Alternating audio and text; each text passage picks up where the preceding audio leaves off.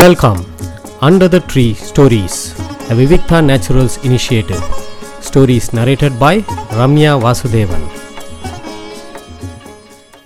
இன்னைக்கு நான் சொல்ல போகிறது சுஜாதா அவர்களுடைய ஒரு சிறுகதை. ஸ்ரீரங்கத்து கதைகள்ல இருந்து ஒரு முக்கியமான ஒரு சிறுகதை, கடவுளுக்கு கடிதம் அப்படிங்கிறதா இந்த கதையோட டைட்டில். இந்த கதை சொல்ற எப்பயுமே சுஜாதாவோட கதைகள்ல, அது முக்கியமா ஸ்ரீரங்கத்து கதைகள்ல ஏதாவது ஒரு ஆழ்வார் பாசுரத்தை அவர் கதைக்குள்ளேயோ இல்ல கதை ஆரம்பத்திலேயோ இல்ல இன்ட்ரொடக்ஷன்லயோ ஆட் பண்ணிட்டே வர்றாரு. ஏன்னா அவருக்கு பிரபந்தம் ரொம்ப பிடிக்கும், ஸ்ரீரங்கத்திலேயே வளர்ந்தவருங்கிறதுனால.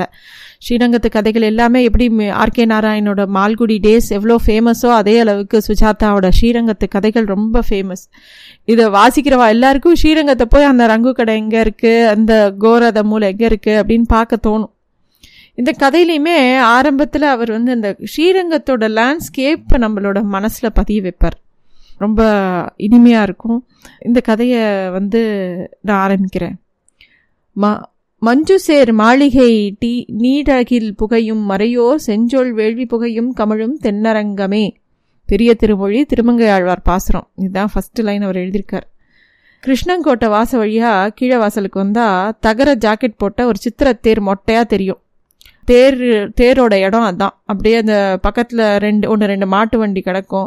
அந்த இடமே கொஞ்சம் அது ஒரு வித்தியாசமான ஒரு கார்னர் இடம். அது தேர் தகரத்துக்கு பக்கத்தில் நிறைய போஸ்டர் ஒட்டியிருக்கும். ரங்கராஜா டாக்கீஸுங்கிறது தான் ஸ்ரீரங்கத்தில் இருக்கக்கூடிய ஒரு 2 தேட்டர் இருக்குது. Rangaraja talkies, Devi talkies. Devi talkies பிற்காலத்தில் வந்தது, பட் ரங்கராஜா டாக்கீஸ் தான் முன்னாடியிலேருந்தே இருந்தது.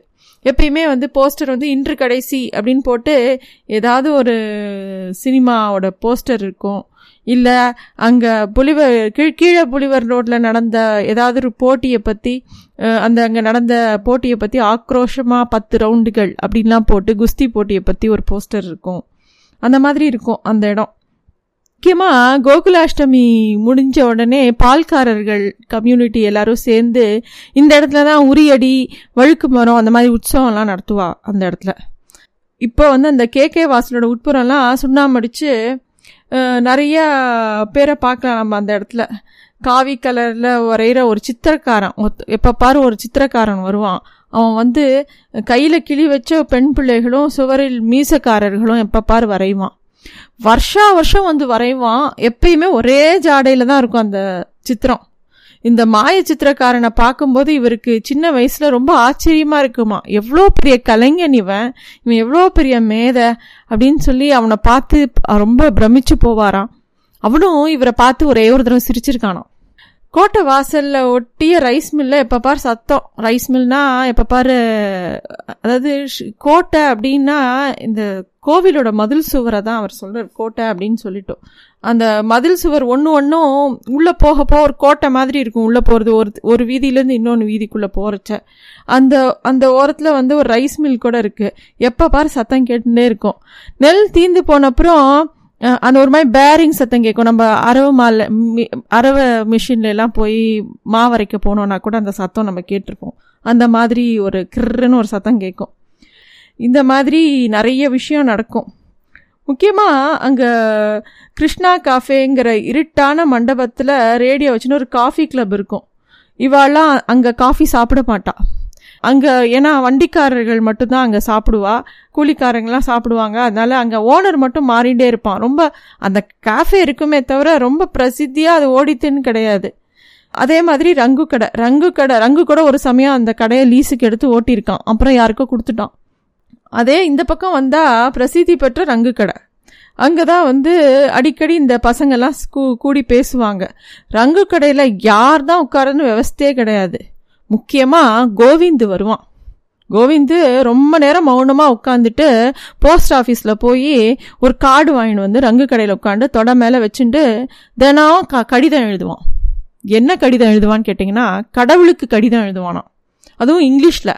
Address God care of Vaikunta heaven அப்படின்னு எழுதிட்டு டியர் காட் அப்படின்னு ஆரம்பித்து 3-4 ஆணித்தரமான கேள்விகளை அவன் கேட்பான்.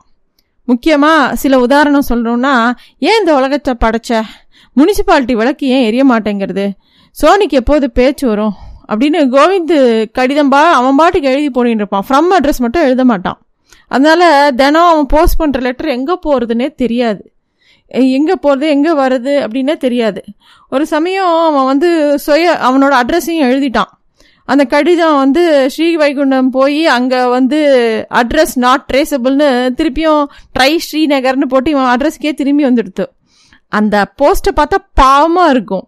நாயடிப்பட்டு மூஞ்சி முழுசும் அப்படியே முத்திரை குத்திருக்கா அந்த போஸ்ட்டில். ரிட்டர்ன் ஆன போஸ்ட் நம்ம பார்த்தோன்னா தெரியும், அது கண்ணா அப்படின்னான்னு அது பாவமாக இருக்கும் அதை பார்க்கறதுக்கே. அப்போ கூட கோவிந்து பார்த்தியா நான் சொன்னேன் பார்த்தியா அப்படிங்கிறான். அவனை கண்டா எல்லாருக்குமே ஒரு பயம் இருக்குது. ஏன்னா நம்ம மனசுக்கு அவன் பைத்தியம்னு தெரியும். ஆனால் அவன் வந்து பைத்தியம் மாதிரியே நடந்துக்க மாட்டான்.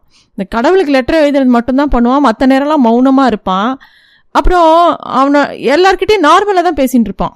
சில சமயம் இந்த ரங்கு வந்து ரொம்ப சீரியஸாக ஏண்டா கோந்து அந்த அவன் பேர் கோவிந்தராஜனா கோவிந்துன்னு சுருக்கியாச்சு. இன்னும் ரங்கு வந்து அதை சுருக்கி கோந்து அப்படின்னு கூப்பிடுவான். ஏண்டா கோந்து கடுதாசி எழுதாச்சா, பெருமாளுக்கு இங்கிலீஷ் தெரியுமாடா அப்படின்னு கேட்பான். உடனே அதுக்கு மட்டும் கோந்து லேசாக சிரிப்பான். அவன் கண் எப்பயுமே அவனோட பேச்சுக்கு ஒத்துழைக்காத கண், அது வேறு திசையாக பார்த்துட்டு இருக்கும். அவனை பார்க்கறச்சே கொஞ்சம் பயமாக தான் இருக்கும். ஒரு நாள் கோவிந்த செவிட்டில் யாரையாவது அறைய போகிறான்னு தோணும். ஏன்னா எல்லாரும் அவனை போய் கொஞ்சம் கொஞ்சம் சீண்டி ஏதாவது இந்த மாதிரி கேள்வி கேட்பா. அவன் வந்து பேசாமல் தான் இருப்பான் மௌனமாக. ஏன்னா யாரையும் அவன் அடிக்கவே இல்லை கடைசி வரைக்கும். பூனல் போட்டுன்னு இருக்க மாட்டான். 4 முழ வேஷ்டியை கட்டின்னு மௌனமாக உட்காந்துட்டு இருப்பான். அவனுக்குள்ளே ஏதோ சர்ச்சை ஓடிண்டே இருக்கிற மாதிரி இருக்கும். எப்போதும் ஊம் ம் ஊம் அப்படின்னு சொல்லிகிட்டே இருப்பான். தொடர்ந்து கடவுளுக்கு காடு எழுதிகிட்டே இருப்பானே தவிர அவனை பற்றி வேற எந்த இம்சையும் கிடையாது அந்த கோவிந்தை பற்றி. கோவிந்தில் இது எதனால் அவன் இப்படி ஆனா அப்படின்னு எல்லாரும் பேசும்போது கோவிந்தை பற்றி சில விஷயங்கள் இவர் கேள்விப்படுறார். கோவிந்து வந்து படிக்கும்போது சின்ன வயசில் நல்லா படிச்சுட்டு இருந்த பிள்ளை தான். ஸ்கூலில் கூட சாம்பியனாக இருந்தானா. ஹை ஜம்பில் வந்து ஜில்லாவிலேயே முதலாவதாக வந்தானா. பொன்மலை கலெக்டர்கிட்ட எல்லாம் பரிசு வாங்கியிருக்கான். ஒரு சமயம் அடைவலஞ்சன் வழியாக செகண்ட் ஷோ பார்த்துட்டு வாத்துக்கு போகும்போது ஏதோ ஒரு சலங்கு சப்தம் கேட்டதாகவும் யாரோ ஒரு வெள்ளப்புடவைக்காரி அவன் மேலே உள்ளுக்குள்ளே பூந்ததாகவும் அதுக்கு மறுநாள்லேருந்து அவனுக்கு இப்படி சித்தம் கலங்கி போன மாதிரி யாரோ கதை கட்டி விட்டுருக்கா. அதுதான் இவ எல்லாருக்கும் தெரியும். இது சரியாக போகணுன்னா ஏதோ ஒரு அரிய மூலிகை இருக்குது. இந்த பசங்கள்லாம் பேசிப்பாங்களே, டே இது சரியாக போகணுன்னா ஒரு அரிய மூலிகை இருக்குது, அது எங்கேயோ பத்ரியில் தான் கிடைக்குமா, பத்ரிகாசிரமம் அப்படின்னு இவெல்லாம் பேசின்னு இருக்கா. கோவிந்தோட தம்பி வந்து அவனுக்கு ஒரு தம்பி இருந்தான். அவன் ரொம்ப நார்மலாக தான் இருப்பான். அவன் அப்பப்போ கடைக்கு இவாலாம் சேர்ந்துருக்கும்போது வந்து அந்த கிறுக்குங்க வந்ததா அப்படின்னு கேட்டுன்னு வருவான். கோவிந்த் வீட்டில் எப்படி சமாளிக்கிறாங்கன்னு இவாளுக்குலாம் வியப்பாக இருக்கும். அவன் வந்து காலம்புற இங்கே வந்துடுவான். கழுதம் எழுதிட்டு ஒரு 10:30 மணிக்கு போல் 10:10 போல் அவன் வீட்டுக்கு போய் வீட்டு திண்ணையில் உட்காந்து ஒரே திசையாக பார்த்துன்னு உட்காந்துருப்பான். சாப்பாடு மத்தியான தூக்கம் எதுவும் கிடையாது. திருப்பியும் ஒரு நட கடைக்கு வந்துட்டு யார்கிட்டையும் பேச மாட்டான். 1/2 மணி நேரம் உட்காந்துட்டு திருப்பியும் வீட்டு திண்ணைக்கு போயிடுவான். அவனால் வேறு எந்த தொந்தரவும் கிடையாது. யாராவது பால் கறக்க வந்தால் வாத்துக்கிட்ட அந்த மாட்டுக்குட்டி கண்ணுக்குட்டியே உத்து பார்த்துட்டு இருப்பான். கோவிந்துக்கு ஒரு சமயம் கீழ்ப்பாக்கத்தில் வைத்தியம் பார்க்கலாம் அந்த மென்டல் ஹாஸ்பிட்டல்னு அவன் அம்மா அழைச்சின்னு போகிறா.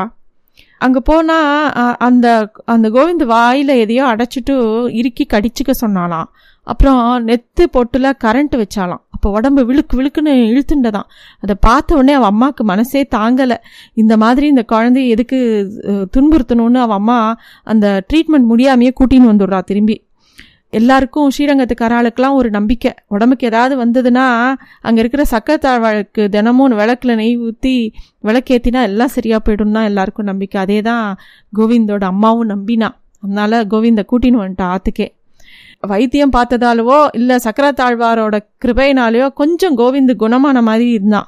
திடீர்னு ஒரு நாள் ரங்கு கடைக்கு வந்தான். நல்லா தலையெல்லாம் வழித்து வாரிண்டு சவரம்லாம் பண்ணிட்டு சட்டையெல்லாம் போட்டுண்டு, இத்தனை நாள் அவன் சட்டையே போட்டுக்கல, சட்டை போட்டுண்டு கடவுளுக்கும் கடிதம் எழுதலை, பேசாமல் அமைதியாக வந்து உட்காந்து தினமணி பேப்பரை எடுத்துன்னு மெதுவாக படிச்சுருந்தான். இவாக்கிட்ட வந்து ஆமாம் ஆமனுக்கு என்ன விலை விற்கிறது அப்படின்னு கேட்டான். எல்லாருக்கும் ஒரே வியப்பாக இருந்தது. நம்ம கோவிந்தா இது இப்படி பேசுகிறானே அப்படின்னு எல்லாரும் அவனை பார்க்குறா. ஒரு சமயம் கோவிந்தோட அம்மா வந்து ஸ்டவ் திரிவாங்க வரா ரங்கு கடைக்கு. அப்போ வந்து ரங்கு விசாரிக்கிறான், என்ன மாமி கோவிந்துக்கு சரியாயிடுதா அப்படின்னு கேட்குறான். இப்போல்லாம் என்னவோ தேவலை ரங்கா, புழக்கடைக்கு போனால் தானே எல்லாம் பண்ணிக்கிறான், முகஷவரம் அவனே பண்ணிக்கிறான், இன்னைக்கு கூட வாழைத்தண்டு நறுக்கி கொடுத்தாண்டா அப்படின்னு அவன் அம்மா சொல்கிறான். இதுக்கு ரங்கு வந்து ரொம்ப பெரிய மனுஷன் மாதிரி ஒரு விஷயம் சொல்கிறான். எல்லாம் சரியாக போய்டும் மாமி, ஒரு கல்யாணத்தை வேணால் பண்ணிவிடுங்கோல அப்படிங்கிறான். அதாண்டா நான் கூட நல்ல இடமா பார்த்துட்டு இருக்கேன், உனக்கு யாராவது வேண்டப்பட்டவா இருந்தால் சொல்லுன்னு அவன் அம்மா சொல்கிறான். உடனே அதுக்கு ரங்கு வந்து ரொம்ப அவனுக்கு தெரிஞ்ச மாதிரி, தமிழ்வாதியார் பொண்ணை வேணால் பார்க்கலான்னு பார்க்குறேன், இவனும் பார்க்க லட்சணமாக இருக்கான், அந்த பொண்ணும் நல்லா சமத்தான பொண்ணு அப்படின்னு அவன் சொல்லவும் அவன் அம்மாவுக்கு ரொம்ப சந்தோஷமாயிடுது. ஏதோப்பா நீங்கள்லாம் அவனுக்கு ஸ்நேகிதாள், உங்கள் பொறுப்பு, எப்படியாவது அவனுக்கு ஒரு நல்ல இடமா பார்த்து கல்யாணம் பண்ணி வைங்கோ அப்படின்னோடனே இவருக்கு சுஜாதா அவர்களுக்கு மனசு மைண்டு அப்படியே ரொம்ப அப்செட் ஆயிடுறது. ஏன்னா அவருக்கு வயரையே கலக்கிடுறது. ஏன்னா தமிழ்வாதியார் பொண்ணு, தமிழ்வாதியார் இறந்தப்புறம் அவள் தான் அந்த வீட்டு நிர்வாகத்தை பார்த்துக்கிறா. ஏதோ அவள் வந்து இலவடம், அரப்பு பொடி, ஏதோ தான் சொந்த பழப்புக்காக ஏதோ சாமான்லாம் பண்ணி வீடு வீடாக விற்று தோசை இட்லிக்கு அரைச்சி கொடுத்துண்டு அந்த மாதிரி அவள் தன்னோட பழப்பை பார்த்துட்டு இருக்கா. சின்ன பொண்ணு தான், பார்க்க கொஞ்சம் அழகாகவும் இருப்பாள், பெரிய மஞ்சள் பைய தோளில் போத்துண்டு பாவாடி இந்த தாவணியும் அணிஞ்சுட்டு இந்த ரங்கு கடைக்கும் வந்து ஏதாவது என்னோட நான் கொடுத்த சாமான்லாம் விற்றுடுத்தா, காசு இருக்கான்னு கேட்பா. இப்போ ரங்கு வேணும்னே வம்புக்கு இழுத்தா கூட அவள் அதெல்லாம் கொஞ்சம் கூட லட்சியம் பண்ணாமல் தன்னோட காரியத்தில் குறியாக இருந்தால் அந்த பொண்ணு கொஞ்சம் சாமர்த்தியமாக வேலையெல்லாம் பண்ணிக்கும். ரொம்ப சமத்தான பொண்ணு. அப்போ இவருக்கு மனசே கேட்கல. ஏண்டா ரங்கு இப்படி போய் அவளை போய் சொல்லியிருக்க, வேணாண்டா அதெல்லாம் அப்படின்னு இவர் சொல்ல, என்னடா வேண்டாம் அப்படின்னு, டே கேவிஆர் பொண்ணு கோவிந்துக்கு பார்க்க வேண்டாண்டா, நல்ல பொண்ணுடா அது, இவன் பைத்தியம்டா அப்படின்னு சொல்கிறான். உடனே ரங்கு சொல்கிறான், உனக்கு என்ன தெரியும், கோவிந்த் இப்போ ரொம்ப சமத்தாக இருக்கான் தெரியுமா, எவ்வளோ பெரிய சொத்துக்காரன் தெரியுமா, அவளுக்கு சமயபுரம் ரோட்டில் எவ்வளோ ஏக்கர் நல்லா இருக்குது தெரியுமா, அந்த பொண்ணுக்கு ஒரு விடுவு காலம் வரும், உனக்கெல்லாம் அதெல்லாம் புரியாது அப்படின்னோடனே இவர் சொல்கிறார், டே கோவிந்த் பைத்தியம்டா அப்படின்னு சொல்கிறார். அதெல்லாம் சரியாக போய்டும்டா, இப்போ பெரியவா பேச்சாலாம் நீ கேட்டுக்காத, உன் வயசுக்கு மீறி எதுவும் பேசாத, போய் பேசாமல் குச்சி பிள்ளை விளையாடு அப்படின்னு சொல்லி இவரை துரத்தி விட்டுறாரு அந்த இடத்துல. ரங்குவும் திருவானக்காவலில் போய் வாதியாரோட விதவை இருக்கா இல்லையா, அதாவது அந்த பொண்ணோட அம்மா, அவகிட்ட போய் இந்த விஷயத்தை பற்றி பேசவும் அவளுக்கும் ரொம்ப சந்தோஷம். அந்த பொண்ணும் அதுக்கு சம்மதம் சொல்லிடுத்து. இதெல்லாம் வேகமாக நடக்கிறது. இப்போ வந்து இவர் வந்து இது எப்படியாவது நடந்துட்டு போகிறது இந்த கல்யாணம் அப்படின்னு பார்த்தா இவாளும் நிச்சயதார்த்தம்லாம் பண்ணிடுறா. நல்லா அந்த பொண்ணுக்கு ஒரு நல்ல பட்டுப்புடவை, ஒரு ஸ்வஸ்திக் மோதிரம், அதில் பாக்கு பழம்லாம் எடுத்துட்டு கோவிந்தோட அம்மாவும் போய் திருவானக்காவலில் அந்த பொண்ணோட தமிழ்வாதியாரோட பொண்ணுக்கு நிச்சயம் பண்ணிடுறா. எல்லாம் நடந்துட்டுருக்கு. என்ன நடக்க போகிறதோ அப்படின்னு எல்லாரும் ஆவலாக இந்த கல்யாணம் நல்லபடியாக நடக்குமா அப்படின்னு யோசிச்சுட்டே இருக்கும்போது இவர் கொஞ்ச நாள் கழித்து பார்த்தா கல்யாண தேதி நெருங்க நெருங்க இவருக்கு வயறு பிசையிறது. ஆனால் கல்யாணம் நடக்கலை. கோவிந்தே அதுக்கு இந்த பிரச்சனைக்கு ஒரு தீர்வை கொண்டு வந்துட்டான். ஒரு நாள் திடீர்னு அவனுக்கு பழைய உடம்பு ரொம்ப மோசமாகிடுது. ஒரு நாள் ராத்திரி பல்ல கடிச்சுண்டு நரன்னு மறுநாள் காலமில் போட்டுருந்த சட்டையெல்லாம் கிழிச்சு தூக்கி போட்டு திருப்பியும் ரங்கு கடைக்கு வந்து கடவுளுக்கு கடிதம் எழுத ஆரம்பிச்சிட்டான். பழையபடி திருப்பியும் வேற்று பார்வை அவனுக்கு, பழையபடி பேச்சே இல்லை, அமைதியாக இருக்கான். இதை பார்த்தவொடனே கோவிந்த் அம்மாக்கும் ரொம்ப வருத்தமாயிடுறது. தான் புள்ள இன்னும் சரியா போலன்னொடனே அந்த மாமியும் நேராக வாத்தியார் வீட்டுக்கு போய், இந்த பாருமா அவனுக்கு சரியாக போயிடுத்து நான் நினச்சிட்டு இருந்தேன், அதனால தான் இந்த சம்பந்தம் பேசினேன், அவனுக்கு திருப்பியும் பழையபடி மோசமாயிடுத்து, ஏதோ எங்கள் பாவம் எங்களோட போட்டோம், இந்த கல்யாணத்தெல்லாம் பண்ணி உன்னையும் சிரமப்படுத்த விரும்பலை, அந்த புடவையும் அந்த மோதிரத்தையும் இந்த குழந்தையோட கல்யாணத்துக்கே வச்சுக்கோங்க, நல்ல இடத்துல நல்லபடியாக கல்யாணம் பண்ணி கொடுங்கோ, என் தலையெழுத்து நான் என் பிள்ளைய நானே பார்த்துக்கிறேன், எனக்கு ரெண்டாவது பிள்ளை வேற இருக்கான், இந்த பொண்ணை வேற கல்யாணம் பண்ணி வச்சுட்டு எதுவும் எசக்கேடாக ஆகிட போகிறது, நான் பார்த்துக்கிறேன் அப்படின்னு அந்த மாமி சொல்லிடுறா. இதெல்லாம் நடந்து கொஞ்சம் காலம் ஆறுது.